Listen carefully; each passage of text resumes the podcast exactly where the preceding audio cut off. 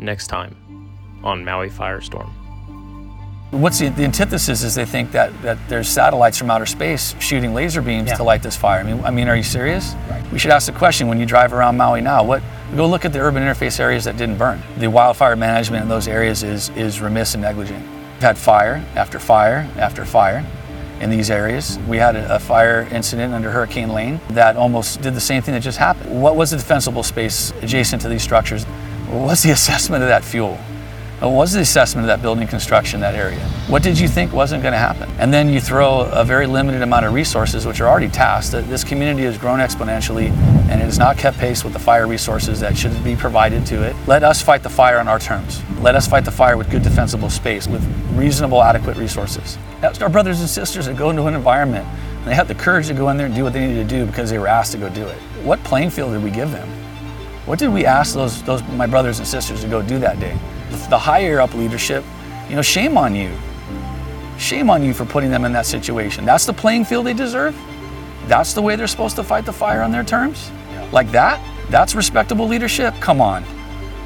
Come on. The whole fire service can know we can do better than that. We lost equipment. We could have lost several companies worth of firefighters that day. You know, at some point there will be that reckoning of what happened and why. I think we're going to teach the world about how a community comes together and tries to rise up from a, a tragedy like this. But we're also going to show the world what not to do and how not to prepare. And what happens when you don't? This was sadly very predictable to me. Everything I see is things I've seen before. There's no surprises that I'm seeing. This is human negligence. This is human negligence that, that took and exposed a population. Exposed the population of people that we love and care about. They may not have known this was coming, but we did. We knew what the potential was. And then it happened. This blood's on my hands too as a, as a member of this organization. I didn't do enough over my career. It's the loss of life is, is unacceptable. And it was something that could have been prevented. And, and for me, that, that's, it's a nightmare.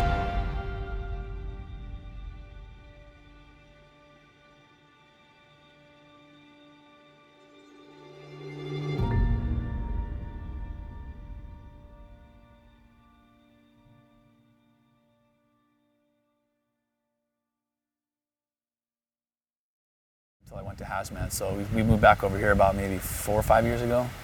We sold our house over there. And We take a ferry. originally there was a, there was a ferry that went back and forth, and then um, uh, jet skis. So we, it was that's frowned upon, but we um, we did uh, we started the programs here with uh, jet skis used for high surf rescue with, with Yeah. Archie and Right. with with um, with that group, and so I started that program with the with the fire department. Gosh, 20, 20 something years ago, and so we would a lot of us water patrol guys would go back and forth on skis. So. I wouldn't really use it to commute. I'd fly or I'd take the ferry, but for everything else, I did come over on a jet ski. You would fly. So yeah, so they have an airport in the center where the kind of looks like the, the island dips. There's a saddle Yeah. you can barely see land in the, in the middle. There's an airport up there, and so you fly a small, like you know, ten seater, little pond pond hopper, and then that's how you got to Oahu. That's how you got over here for work. Um, how many stations are over there?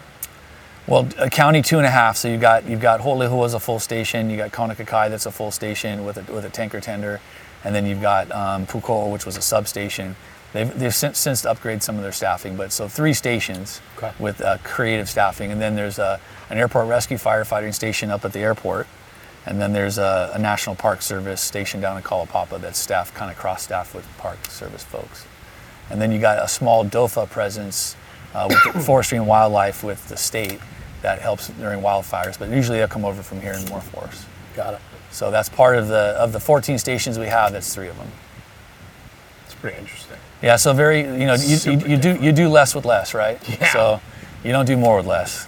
well, you they like to think, right? I mean, that's that's what administration wants more more with less. Yeah, yeah. So it's um, and, and so when you come over here and you work with all kinds of resources, it, it get to a point where you um, you can function in, in a high resource available environment. In fact, Yeah. you start to order up more than you, you need sometimes. But Right. but it's I think it's a it's a good one way door to have a perspective of figuring out what you can accomplish with very limited resources because then then you uh, you can respect when you got the right ones. Yeah. You know, but if it's the other way around and you go into that environment, like you, you start you start your mind starts thinking about all these, these these these tools you have and you really don't have them. You know, and Maui's a great example of a of a community that's grown exponentially in the last 20 years and has ignored all the planning that was previously done to expand those fire stations. And they're on the books. They're, they've been presented to council. It's been in strategic plans, you know, and and and for the last, you know, at least the last two fire administrations, that none of those none of those plans have been continued. You hmm. know, and so you, you had Kaanapali 2020. There were supposed to be two more fire stations on this side. There was supposed to be an extra piece of equipment go up to Napili.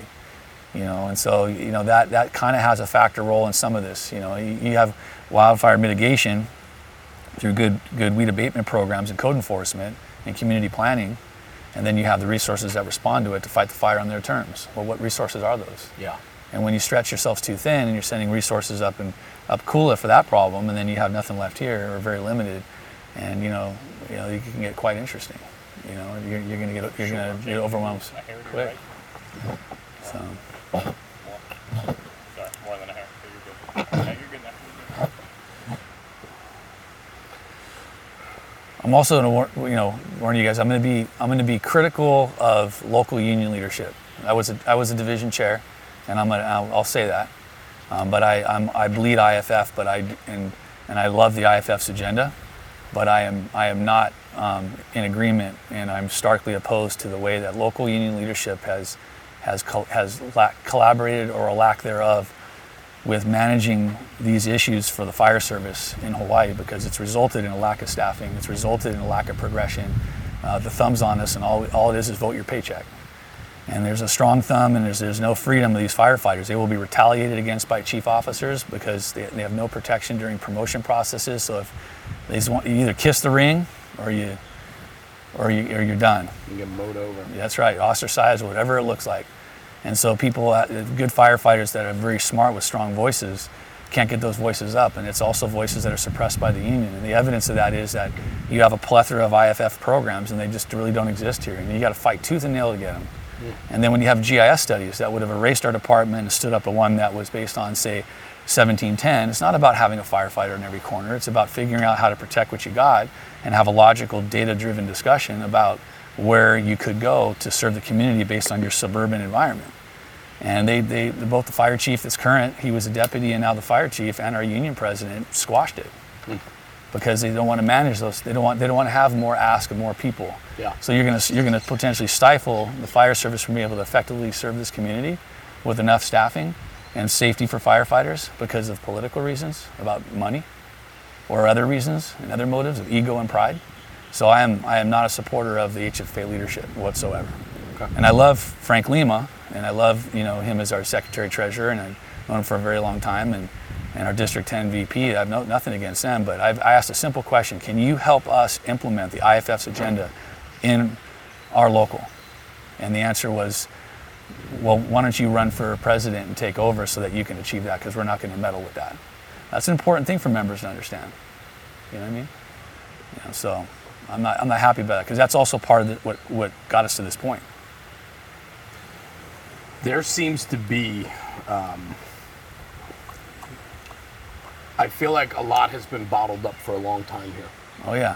and i don't know if it's because of uh, well, i don't know why um, i don't know enough about it to know but i feel that as i talk to more and more people a lot of things have been uh,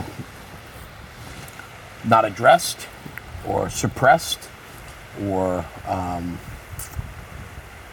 not brought to the forefront to go after it. And I don't know if that's a cultural thing or if that is a complacency thing on a on a societal level.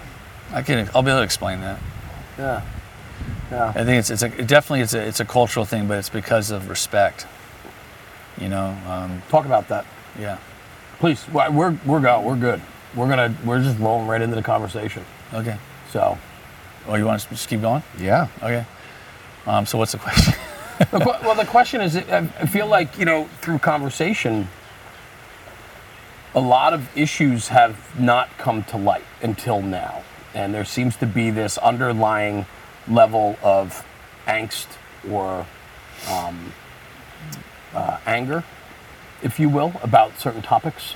Um, and I feel that you know, I don't. I'm trying to figure out where that comes from, and I don't know if it's a, a cultural thing, if it is a societal thing but there's a lot of issues at play here, and I wonder, you know, from the economics through COVID, with um, with uh, you know, the the shutdowns, and then from there, um, you know, we're talking with the fires in Lahaina now. There, there's um, the ability for young people not to be able to afford to live on the island. The price of goods have skyrocketed.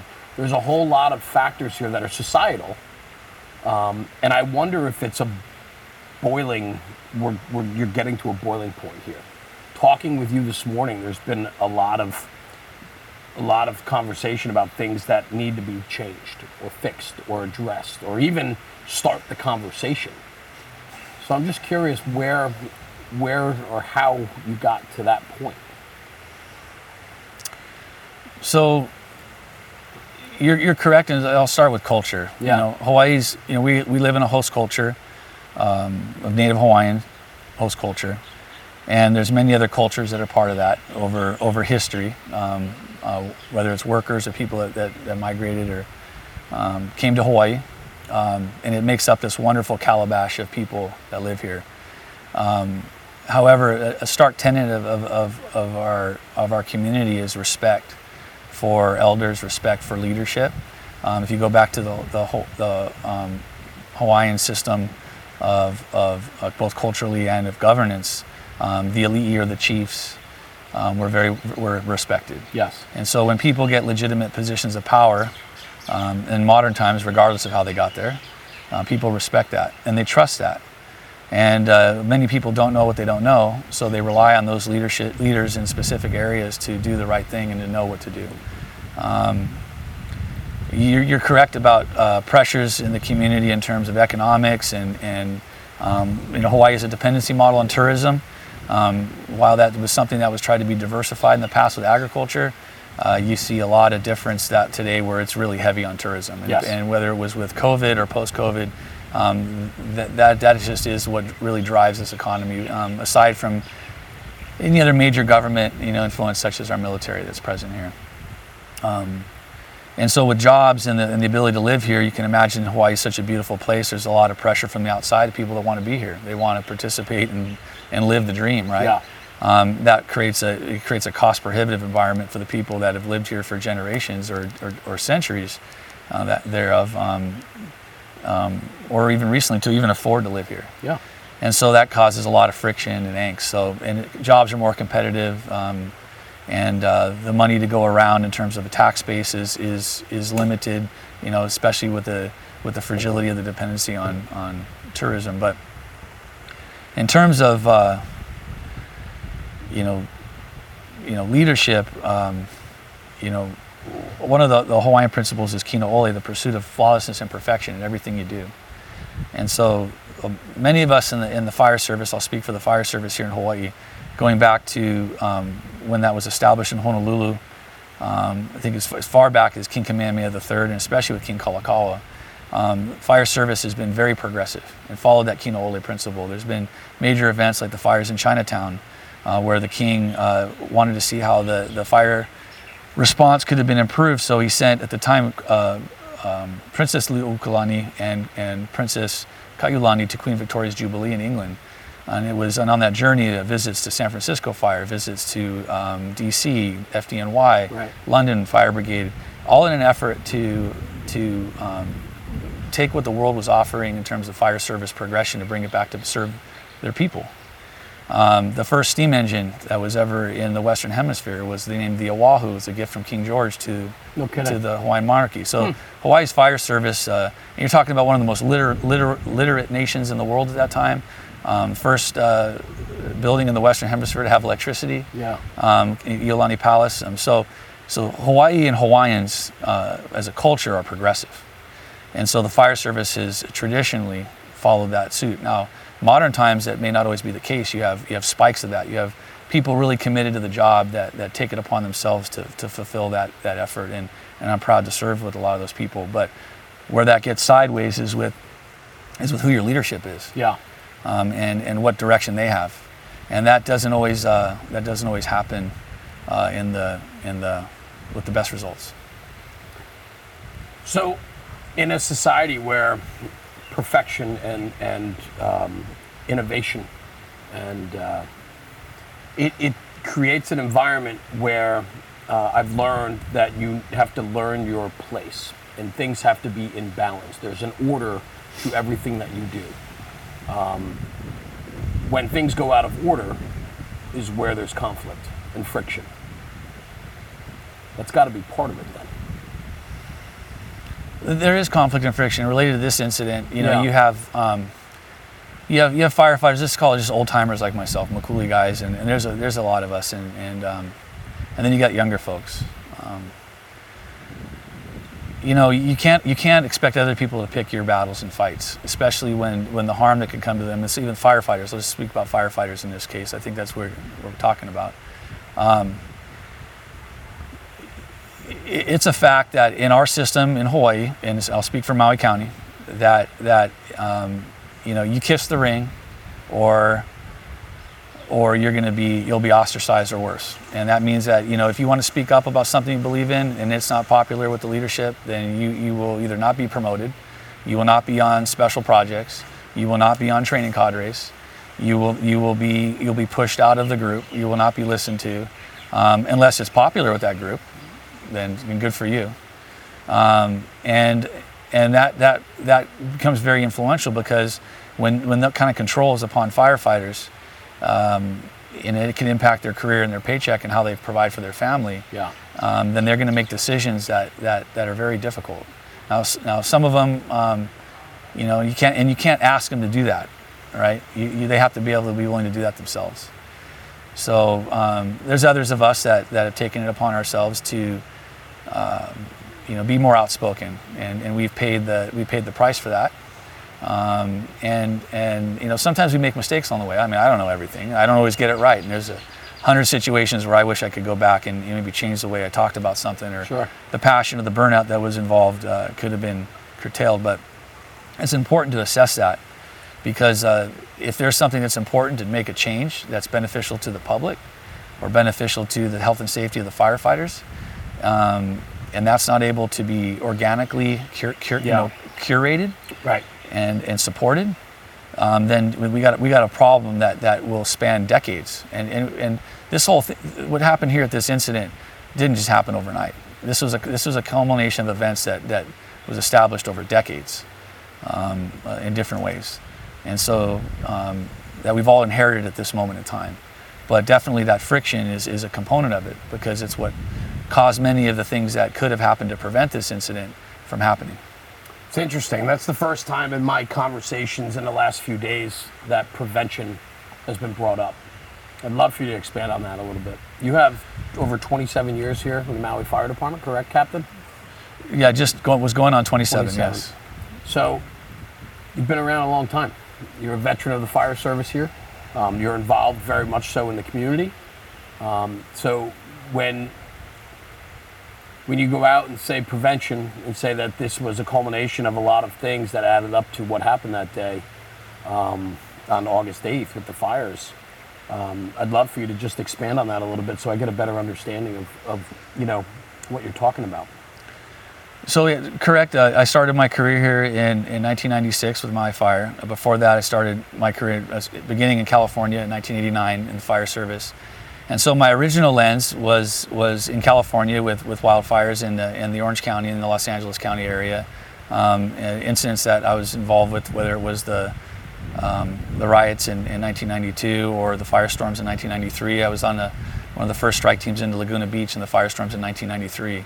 And so I've got to see, you know, where, where I saw command posts overrun. I've seen, you know, things I've never seen as a, as a very young firefighter.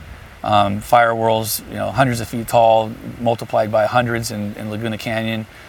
Go into a subdivision uh, that were assigned on independent action and see 40 homes on fire at once. Um, so I wasn't. I learned very early what this was all about, and I saw both the, the occurrence during the fight, and the many times that day that, I, that maybe our crew almost didn't make it, um, but we did make it. And uh, I also saw the the aftermath uh, to a community and, and what fire behavior did in those communities. So I became you know very involved in understanding um, wildfire management uh, as a preventative measure, and and and in California, the weed abatement, like we call them weed abatement, but Yeah. weed abatement and wildland fire management programs are are are, um, are very prevalent, and um, and there's a strong uh, a strong daily effort to manage brush in the wildland urban interface. and to have uh, um, defensible space around those communities Right. And, and strong plans in terms of, of, of how to walk fires around those communities um, and not suffer the impacts when that isn't done. Um, and that could go in, also into building construction standards. What roof types, what types of uh, exterior building materials you're utilizing are non-combustible, soffit uh, venting issues, uh, everything, even the windows that are that have insulation, um, and and just again defensible space, fire-wise type communities. Now that all that lens of, of information tr- transferred with me when I started my career in the Maui Fire Department. And so my entire career was spent also paying attention to that. And, and whether the more suburban communities I worked at here on Maui, but especially in the remote community I worked in at Molokai, we, we partnered with the U.S. Fire Administration and, and the U.S. Uh, Forest Service and the National Park Service and the Department of Forestry and Wildlife and Right. countless hours and programs spent uh, developing wildfire management plans for the islands of Molokai. And then I know there were some efforts here in West Maui as well to identify how to protect these communities. Um, that was also a heavy influence and an ask on our, our code, our Maui, our Maui County code, with the, with the codes we adopt. You know, to, to just simply have what's on the books of a defensible space uh, to a property boundary of 30 feet is with, with the types of wind-driven fire behavior we have. Um, Santa Ana winds essentially on a, on a daily basis with trade winds. Yeah. Um, you got to plan for that a little differently, and, and in those codes, usually the fire chief can can have distances of, of, of vegetation management far beyond that, and that's that's within the fire chief's purview. Um, but let's just say that a lot of that doesn't occur. You could we should ask the question when you drive around Maui now. What go look at the urban interface areas that didn't burn, That's right. and just and just ask yourself, you know, is that is that really defensible space?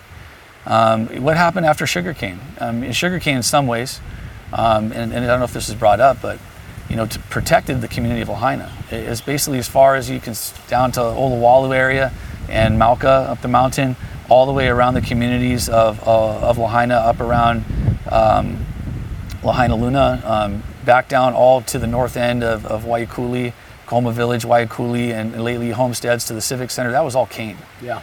And and cane behaves very differently, and it was managed very well. And when that agricultural industry left, um, there was inadequate planning to know that, the fallow cane would turn into fire-dependent grasses. And we've had fire after fire after fire in these areas. Um, we had a, a fire incident under Hurricane Lane um, that almost uh, had a little bit different wind conditions, um, but almost did the same thing that just happened. Yeah. That was 2018. That's, cor- that's Yeah. correct, I believe. Yeah. Um, and so, what, what lessons did we not learn from that? Um, and and we, in the same the same area where this fire ran through and took homes, that started, uh, you know, that. So, you know, prevention-wise, uh, we should ask the question, you know, what was the defensible space uh, adjacent to these structures and these these communities, these these subdivisions? What what what was the identification of the continuity and the arrangement of fuel? What was the assessment of that fuel? What was the assessment of that building construction that area? What did you think wasn't going to happen? Yeah. And then you throw a very limited amount of resources, which are already tasked. This community has grown exponentially, and it has not kept pace with the fire resources that should be provided to it. Um, and prevention um, has a, has a big role in, in that as well. Let, let, let, let us fight the fire on our terms. Um, let us fight the fire with good defensible space, with, with, with reasonable, adequate resources. And I think you would have seen uh, a different result. You could have incentivized building construction standards to get rid of shake roofs or other combustible uh, siding materials and incentivize that. Um, you could have had stronger public education programs to go out and, and, and really emphasize and educate the community what they could do to prepare their homes. And, um, and you could have also trained the community to be uh, more, more prepared to, to know when this happened, what they could do in a safe way, um, to whether it was evacuation or whether it was, uh, you know, how to maintain firebrands collecting like snow on your lanai, um, to, to mitigate that with a bottle of water. Right. Um, but you know, so I'm, I'm kind of jumping around a little here, but No, but it, it sounds like there's so many things here, and I guess the, the question, the, the next logical question is, is why wasn't more mitigation taken? Why wasn't there more of a stance on prevention? I know yesterday through the conversations when when we drive through here, we go up the bypass, right? And I'm trying to paint a picture for the people that are listening to this, but at one time, all those flat lands that are dry grass now used to be plantations correct, that was all sugarcane. sugarcane, which was well maintained, well irrigated. And when it was when it was cultivated, it was burned, but it was it was done with a lot of resources. Right. And cane burns were a it's, it's a it's a very it's if you want to learn how to fire, do a fire operation, you could talk to the folks that did that. They were bet. they were very good at it. I bet. And now it's become as as the uh, uh, as that has left the area, that agriculture has left the area. It's now barren land, Correct. and it's just dry grass. It's it's tinder. We, uh, we have we have we have exponentially expanded our our uh, our surface area and and and linear feet of um, of of connection to an urban interface environment. Okay. Um, and uh, and and and we, I, I, in my opinion, um, the wildfire management in those areas is is remiss and negligent. Um, and you know, we can put it on the property owner. We can say, "Oh yeah, hey property owner, um, that's your responsibility." Yeah. And if something happens that, that that that impacts your neighbor or the environment or another property, well, that's a, a civil liability issue. Well, you- we've heard that for years. But who's who's responsible to lead that effort and enforce it? Who's responsible to to to lead the charge in educating in, in, the community uh, and and, re- and identifying that threat? You know, what's the, the antithesis is they think that, that there's satellites from outer space shooting laser beams Yeah. to light this fire. I mean, I mean, are you serious? Right. I mean, this is this is this is sadly very predictable to me. Everything I see out in the field um, is things I've seen before, whether it's been at, at structures lost in wildland fires, regular structure fires, or large catastrophic wildfires um, uh, in California, or even smaller fires that have taken multiple structures here on Maui. And so this is uh, there's no surprises that I'm seeing. And so this this is this is human negligence. This is human negligence Yeah. that, that took and exposed a population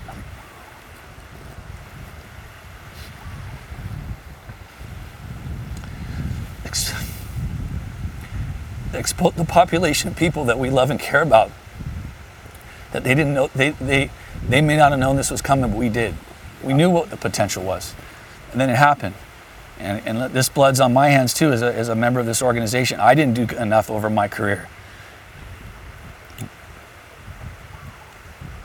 To to convince the people or be part of that team discussion to, to make these changes occur.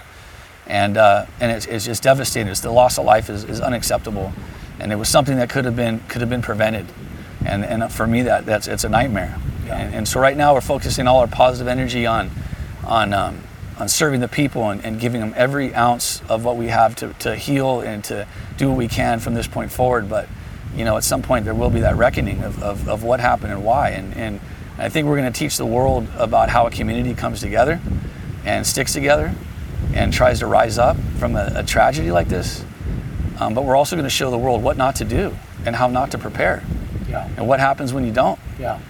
And, uh, and when you've been given multiple opportunities, the light bulb comes on. Dude, this almost just happened in 2018. You, you have multiple weather conditions annually with north winds that, that and, and standard trade winds and unstable and stable wind conditions that, that you're, you're presented a footprint of, of wildland firefighting on a daily basis. I mean, people think of Hawaii as green.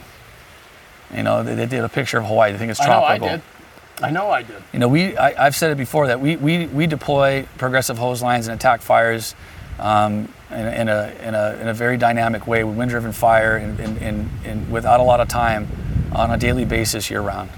And on this side of the island, it, it's dry all year round. Yes. And, and if it is green, it, there's still stuff that'll burn, but it's it's uh, you get a, maybe a reprieve for a couple months, and then it's back in back into season. So you know what gives. Yeah. Now, I want to make it very clear. You know, the firefighters that day that did that work, I, I that's another part of this is that's our brothers and sisters that go into an environment and they have the courage to go in there and do what they needed to do because they were asked to go do it. And what what what playing field did we give them? What did we ask those those my brothers and sisters to go do that day? They put they, they put themselves out there and their That story after story. Yeah. about what they did and the courage that they possessed to to to go out and, and try to get in the way and basically be a speed bump on this on this on this incident and help people evacuate and, and find their way to safety those that they could. Um, but you know the, the higher up leadership you know shame on you. Shame on you for putting them in that situation. That's the playing field they deserve. That's the way they're supposed to fight the fire on their terms. Yeah. like that in that environment that's respectable leadership. Come on. Come on. I know. the whole fire service can know we can do better than that. And it's just, and, and, and we almost lost, we lost equipment. But we we could have lost several companies worth of fi- firefighters that day. Yeah. We just lost a brother firefighter not too long ago to a flood incident. I mean, you know, we got to take this stuff seriously. So I know that day talked with a lot of different companies, guys that were there. Um, heroism, asking them to do the impossible. The, the cards were so stacked against them that day, and yet they were in there doing their job. But even more so, the amount of pride and ownership they take within their own communities. Yes. They weren't backing down. No. They couldn't. And they they carry that today in some of the conversations I've had to see that that sense of uh, defeat. They feel defeated. They feel that they should have been able to do more. But with everything you're talking about, they were sent in to do the impossible. That's a that's a, a, a fair statement. I, I think you bring up a really good point, and forgive me for not saying it. I mean, it, it's it's rare in the fire service these days that you live and work in the same community. Yeah. Um, and, and, and, and, and you're absolutely correct. You know, it's not just about you if you live on the west side. There's, you live on Maui, and right. you live in you live in the community that you protect, and your family's there too. And um, and yeah, they, they the, the firefighters in the Maui Fire Department. I wouldn't choose a better group, and I'm sure, and this is throughout Hawaii, but you know, especially in Maui, there's a lot of pride to serve this community, and, and, and it shows on all the days that we have school visits and, and that we go out and do, you know, public interactions and, and pre-fire planning or, or all of our interactions with the community. There's a deep love for the community that we serve, and the, and the community trusts us, and, we're- and we're very involved. And, and so there was a, I guarantee that there was a, a, a lot of pressure uh, on them because they, they were they were they were fighting for life. I mean, you know, for me, you and I won't you know go too deep into that rabbit hole, this rabbit hole, but you know, 9/11, I call it, you know, it was a checkmate incident. You know, our brothers and sisters out there on that day, you know, knew the potential of those buildings coming down, Sure. yet they went up and down in those structures um, to try to save one more life. And I have just tremendous respect for FDNY um, for the courage that they possessed on that day and the way that they conducted themselves. Um, but it's a moment to identify well, what checkmate events have I had in my life? I've gotten maybe a couple moves away, some near misses, but nothing like that where you've made a conscious decision that you're, you're, you may not go home and you've, you've committed with the brothers and sisters that you have there in that spot and you're going to go do work to save people.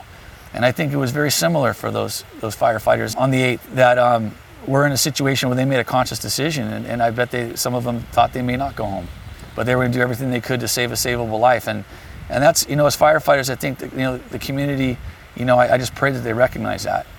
Um, now, so the firefighters, to your point about them thinking that they could have done more, um, you know, I, I all I can do is ask them. I can't tell them how to feel, but I can tell them as a senior member in the fire service that you know they've been raised up by a lot of us old timers.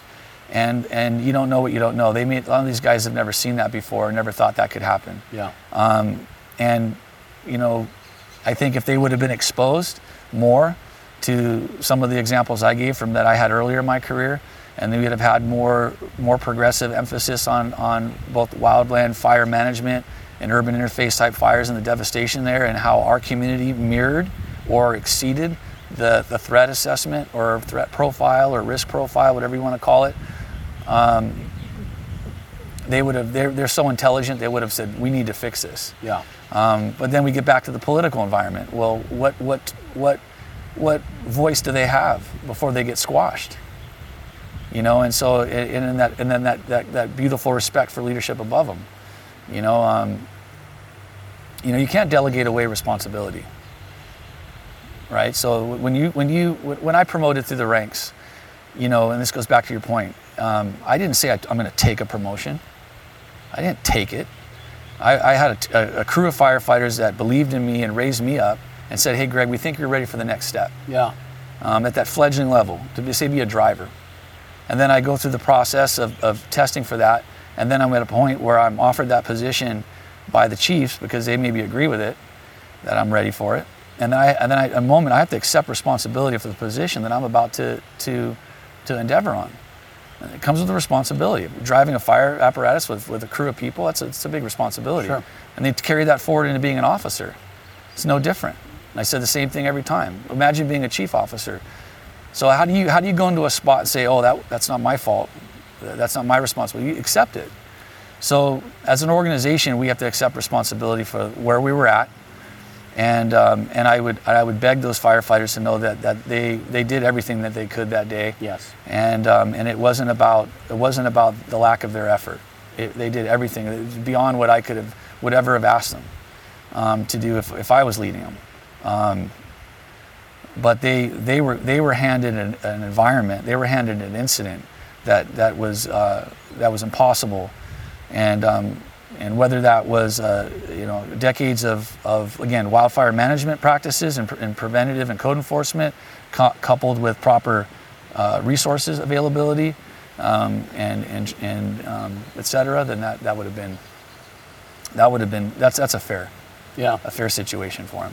Speaking to that, um, talking with some of these crews, engine crew that we spoke with, um, the harrowing operations that were, were occurring um, and so rapidly. You know, the, the rapid deterioration, the rapid fire growth. Um, The fire was just consuming neighborhood after neighborhood. Um, and the speed in which it did that was incomprehensible. It's, it's hard to even imagine what they were dealing with. It was a, a true firestorm, if you will Yeah. Um, they take such ownership because they knew auntie and uncle. Mm. They knew the history and lineage of so many buildings and homes. They know the residents by name. You know, firefighters go to fires in neighborhoods that they serve in. They're sworn to protect volunteer career. It doesn't matter. You're sworn to protect and, and provide life safety measures in your neighborhood. These people are heavily entrenched in this community. They came from this community. They're second, third, fourth generation Correct. in this community. They are all in. The scars that will come from this are devastating for them, not just the community, but they were sworn to protect that day and they carry that burden. And they're going to carry that for a long time to come. And, and seeing that on them yesterday and the day before as we talked with them, it's guys like you that absolutely have to be a part of that healing process for them, where your your experience and knowledge as a senior man uh, is so important today. Uh, and I firmly believe that. I know, almost going on 30 years in the fire service myself, it's it's it's us that needs to help guide um, going forward. And um, and I know you all are. I know how important that is. I think just our presence too. To your point, like Yeah. I think early on, some of the we called them Makule guys. There's retirees that came out of the woodwork. You know, you had uh, some stuff that officially was asked through through the EOC with uh, points of distribution, which myself and a few other retirees uh, wor- worked on. Yes. Um, we had tremendous support from uh, outside uh, fire departments within the state, uh, from just about every every jurisdiction um, came out to support us at those points of distribution. And I'm, I'm very disappointed to say that there's if there's any retaliation for those folks that took time off to come out to help us to serve this community, you know that's BS. And and you know and, and uh, I'll leave I'll leave it at that. Yeah. Uh, but those, those without those those uh, brothers and sisters that came out from those fire agencies to support those efforts in the public distribution in, in the midst of chaos, um, there's people that wouldn't have been served. There's more people that wouldn't have been fed. There's there's people that wouldn't have got essential services. And so I'm very proud of not just that effort that was with the fire group, but also all the other organic um, points of distribution that came up in the communities that rallied together to serve their, their individual neighborhoods at a neighborhood level. Um, there's other retirees that came out to work uh, some of the operations um, during the uh, USAR effort. Um, I won't go into details there, but um, a large group of retirees came out and volunteered. And, and, um, and I think when we're around those younger firefighters, uh, you know, after we've retired, you know, it, it's just a quiet uh, presence, and, and they know that we're with them. Yeah. And, and I do agree that that, that, that has an impact because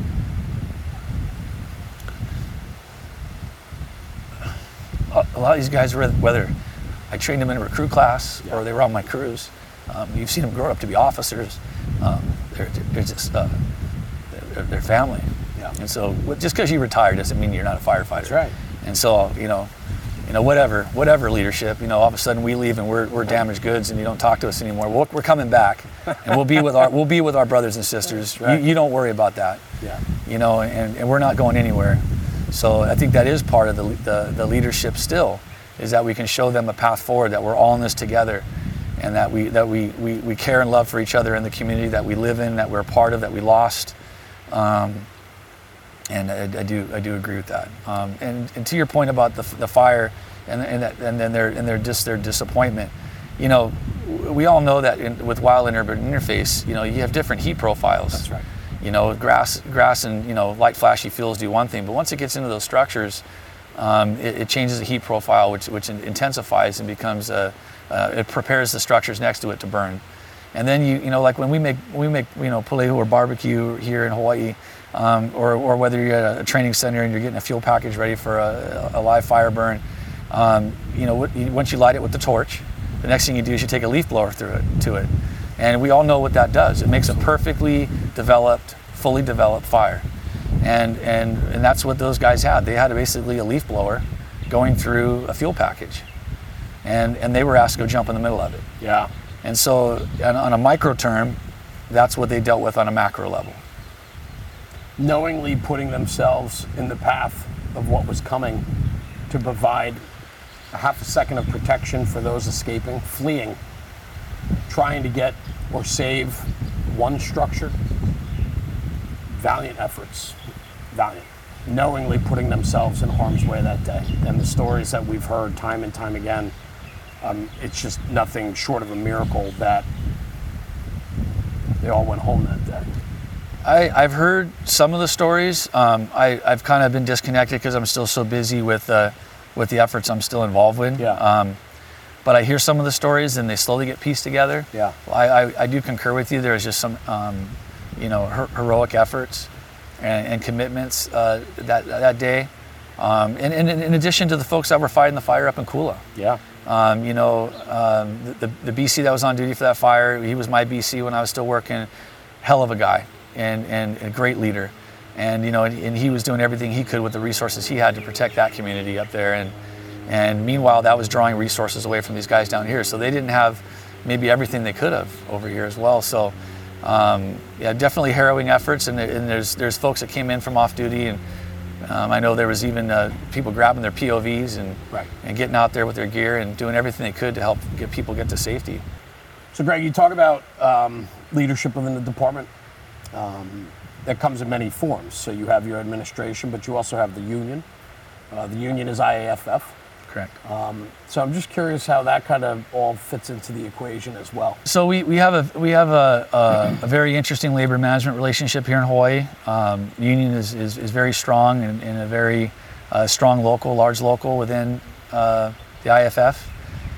Um, I'm very proud of the IFF's uh, response to support at, at this incident. Um, I know a lot of the peer support folks, you know, going back to uh, the, the, you know, Drew Kane from FDNY that came out to train us in the peer support training that we got a grant for four years ago, and and I saw their peer support folks on the ground providing, you know, su- you know, support to the firefighters and the, and the folks in the field. Um, and I'm sure there's some other uh, big level items I don't know about that the IFF was here.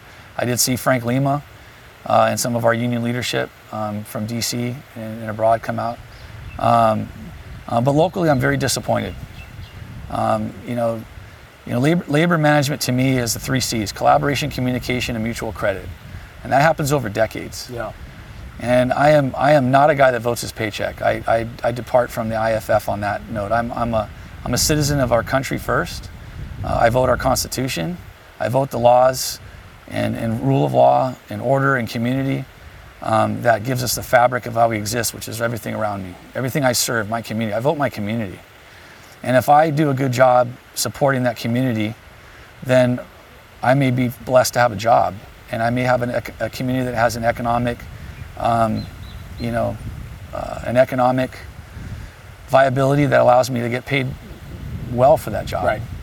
Um, I don't. I won't make decisions otherwise. But that being said, you know, our our our our local here, you know, focuses really mainly on that. You, if you if you ask the question, what IFF programs exist uh, throughout this state, uh, on the menu of programs, the millions of dollars that the IFF has invested, whether it's in uh, medical alternate duty assignment, whether it's in peer support, whether it's in um, um, GIS studies for, for NFPA 1710 considerations for resource deployment and or standards of cover and resource deployment. Um, we've, we've, turned, we've turned away all of it locally. Um, you know, there was a GI study that was offered to us uh, that we were signed up for that that was uh, dismissed both by our fire chief and our union president Yeah. um, local, not, not, our, not our IFF president. Um, after the IFF supported it happening, which would have erased the Maui Fire Department and stood it up based on our statistics and identified all of our resource gaps. And we could have used that to at least maintain the resources that we currently have um, as, as data driven, uh, informed decisions to our elected officials, but also look forward to what we needed to, to protect our communities and serve our people. Um, and when those things are just because whether it's, it's arrogance or egos or pride or, or agendas, um, that gets in the way. And so, um, as a former division chair, um, the reason I didn't run for reelection is because I was hitting brick walls Yeah. locally. And when you ask the IFF leadership to say, hey, can you please help me implement the IFF's agenda for the local in Hawaii? And they go, well, brother, you, you then you should just run to be the leader of that local, um, because you know we're not gonna, we're not gonna, we can't really find a mechanism to help you with that. What do you think happens over decades Yeah. with the with labor management relationship? Where do you think the ability of the voice and the independence of the firefighter goes? It gets squashed. Right. And then the only thing left is uh, administration that can put their thumb over that firefighter. Um, even our promotional processes, um, they, are, they do not follow examples like you'd have in DC or examples that you'd have in the Illinois, uh, I think it's Promotional Act. The tenets of, of examples of, of, of allowing firefighters to, to, to rise up in their organizations and be who they are constructively without the, the form of retaliation. And, and labor has basically stepped away from that. Yeah. And so you have an environment where where progressive fire service and progressive firefighters, you know, have to face retaliation on a daily basis for for doing the right thing. And when that happens over a number of years, like I, like I said, decades, um, and then you have a lack of other programs to support all the things that would make a fire department healthy to have that strong labor voice, um, it's just one-sided. Yeah. And so I'm, I'm, I'm, uh, I think it can be fixed. And I'm not saying that those, those leaders that we have now need to go. They just need to, to make a turn. And they need to see this and know that, that, that this is on them too. And that the, all the resources that they could ever imagine are sitting with our IFF waiting to help us. Yeah. And so uh, I, I suggest that we, uh, we make a turn and we, we accept those resources and we, we make this local the most progressive IFF local in, the, in, in, in all of the IFF. That's my suggestion because it sure as hell hasn't been. So, You yeah. talked about the ongoing efforts. You're involved. Um, you've been involved from the get. I know that you were an instrumental part of uh, coordination, getting resources, providing support, um, and now moving forward, you're still a part of the process. Um, talk to me a little bit about where we are today and, and where we're headed with the process of what's happened. yes, I, for me, I just consider myself uh, hopefully a functional member on a team of people, right? You know, I'm, it's, it's nothing that I do that, that I'll take any credit for. It's, it's the people that raised me up to be who I am today in the fire service um, and, and the people I still get to work with, and together we're really strong. Um, I leave my ego at the door. I'm never the smartest person in the room. And together we make the best decisions, you know, and, and usually the outcome hopefully be the best it can be. So I think that's the, the mantra that all of us take, and the folks that I work with, whether it's the retirees or even in the uh, in the areas I'm involved. I, I'm still, you know, we we, we, we had the initial days after. Um, we all know that there was a, a uh, we call it that's called phase zero, the the USAR effort, um, and uh, um, addressing any any um, post-fire operations and, and the recovery of, of human remains. Um, that was assisted, you know, by um some groups. I was involved Right. a little bit in that.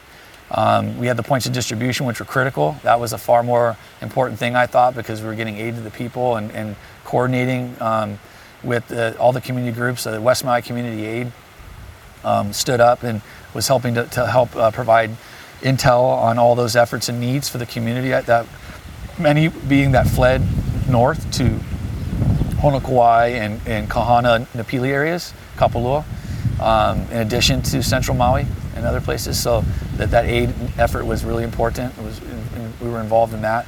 And then we moved into the, uh, you know, it's known to be phase one of, of the operation, which is household hazardous waste removal. And um, um, there's efforts I'm involved with there with my hazmat experience. Yeah. Um, and then when that comes to a close, I know that, that i there's discussions that I don't I don't follow them too closely, but I know there's a discussion about strategic reentry for families to get back to their their homes uh, safely to be able to um, um, get closure, uh, and then that will transition into some way into like phase two, they call it, um, from what I understand, um, which is going to be your general cleanup. Yeah. And um, so, and there's, and of course, you know, due to structural instability in, in the burn area um, and other factors, uh, you, you can't get rid of all the hazmat and hazards, um, you know, in the, in the earlier stages that, that are now. Um, so those will have to be addressed ongoing, and there's, there'll be many hazards still out there that will be uh, addressed until cleanup is, is complete. Um, I think that another really critical aspect that I think that the community is very proud of is the cultural monitoring component. Um, Yes. The, the West the West Maui community and the cultural practitioners um, that have been involved. Um, they've got boots on the ground that are out there trying to protect our cultural resources, our Iwi Kupuna, um, our modern iwi that, that passed in the fire, other other historical structures, um, plantation era considerations, and all those cultures. Um, trying to make sure that whatever is happening in the field, um, you know, from the, the initial phases moving forward, that those there's not further harm caused um, by um, you know causing any damage or destruction or, or disrespect to that. So I think that's a very important aspect that, that we hope to see you know develop ongoing moving forward. What do you hope for going forward? I mean, there's a lot here that we've unpacked, and you know, from prevention to the community to the future. What do you hope for? Well, I, I hope that I hope that the community comes together, continues to come together Yeah. to find a way to to progressively heal. Um, I hope that um, that we do a rapid assessment of all of our existing communities on Maui that haven't had fire issues, and that Yeah. we we we um, we pull our head out of our ass and we and we fix it now. Yeah. I hope uh, I hope that the uh, the official efforts that are being managed through our county, state, and federal government, and and, and, and all the other partners involved, are successful um, for an end result that the community can can be uh, proud of. It's such a all-consuming um, project. There- There's so many layers, right? Uh, we've been talking about. You peel back one layer, there's another one right behind it. Something else that needs to be addressed. Um, speaking with a lot of the cultural leaders while we've been here and understanding the need for cultural sensitivity when it comes to those properties. It's not just the property; it's a generational property that could potentially have uh, family members buried on site. It's sacred. There's a spirituality involved that needs to be addressed. Um, and I think that's something that was um, really important for us to learn while we've been here is that this is not just go in and clean up. There is a lot more to the process. Um, and healing is part of that process. Yes. Um, you know, throughout the interview today, it's emotional still. And it will be going forward, I'm sure, because I know how proud you are, and so many of you are so proud of the communities in which you live, protect, serve. And, um, and going forward, it, uh, it's going to be a long process and it's going to require a lot of healing along with it. Uh, we have some strong community leaders on the Hawaiian side and, and also overall for Maui Nui. Um, and, and I think that that path forward in terms both for, for cultural and just general community healing moving forward is, is, is in good hands. Um, and, you know, I just, I think another thing that you mentioned in a previous, con- uh, the previous question about what I want, would hope for forward is in relationship to that with the, with the cultural side is, is just that, um, that the, uh, that's that, the trust that there's transparency and trust moving forward with all of the official actions that are taking place because I know there's a lot of whether they're conspiracy theories or, or the actions of our current government officials I hope that the community can can quickly get their arms around that and, and really believe in the path moving forward Yeah. that'll be part of that healing and it'll be also part of their confidence that those cultural um, sensitive aspects are going to be taken care of Yeah. because that's just going to cause more stress That's right. if you don't you don't address that, you're you're causing perpetual stress. And so I would want nothing more than than the stresses to be to, to be hopefully kind of alleviated through good process and and and, and, and ways forward that the, the community really believes in. Yeah. Um, because that'll give them that'll let them do like what I'm doing is, is put my head down and work. That's what firefighters do. That's right. You know, that's how we cope a lot of times. We just we got to stay busy and we got to keep working. Um, and that they'll give them something to look forward to, something for them to work towards as a community, which is, is very healthy. Um, it's a very good coping mechanism Yeah. um, that you're doing something to help, and, and everybody can help. You know, you don't have to be a firefighter uh, to help this process heal. You know, you, you, you know, if you're part of, if you're, we're, we're one community and we- and we just happen to be firefighters in that community. So it's a, I would say you're not joining us. We're joining, firefighters are joining the community to, to make this, to make this right. Yeah. And I think that that's, that's the way I see it, you know, and um, we have our homogenous group, right? But, um, and we'll, we have, we see things differently on our own terms and, and we'll, we'll, we'll have to continue to work individually as a unit, as a fire service there and um, moving forward. But I think the the last piece too is it's a very close community, um, and there's a lot of people that are going to be coming back to Maui now. There's been a pause on the invitation for the outside world to come because there's been time for healing, time for addressing their own communal issues with the fire and, and all of that. And I think what has to come from this too is an understanding there needs to be a level of respect and dignity. And I think that it's so important that they're given their time and their space, and that the outside public needs to give them that time and respect the lands that were damaged or destroyed that day because there is so much spirituality and heritage to it all. I concur with you on that. I think that um, that tourism reopens up. I think there's some date. I haven't been watching the news, but there's some date soon that that's Yeah. restoring. And we have a lot of people in, in these properties, one of which we're at now, and in other hotels that are that have been displaced. Yes. I know there's processes to try to clean that up, um, but it, it seems a little off-putting that you know that tourism will return to in the effort to try to restore dollars back to the community and get people back to work so they can stop suffering economically.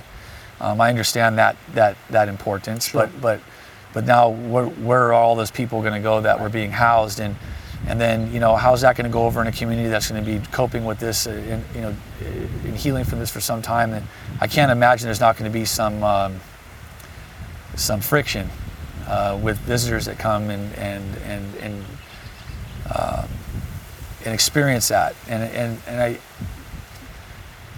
and there's nothing I can say on either end of that. If you if if, uh, if someone comes here to visit and they get that kind of negative uh, a negative uh, feedback to their visit, I think they're going to have to just I just pray, I just hope they understand that um, where that's coming from, and then just and please don't push back on that member of the community, Please, but please respect what's please respect that. And then on the other side, I, I just hope that that doesn't turn into some type of a, of a of an altercation or something bad. So I mean, it's at that level. I mean, you're talking about there's, you know, there's people right now when they see they don't know who you are and you're here and and, and um, you, they know you're not from from Maui. Um, you know, you know they, they, they could be ready to scrap.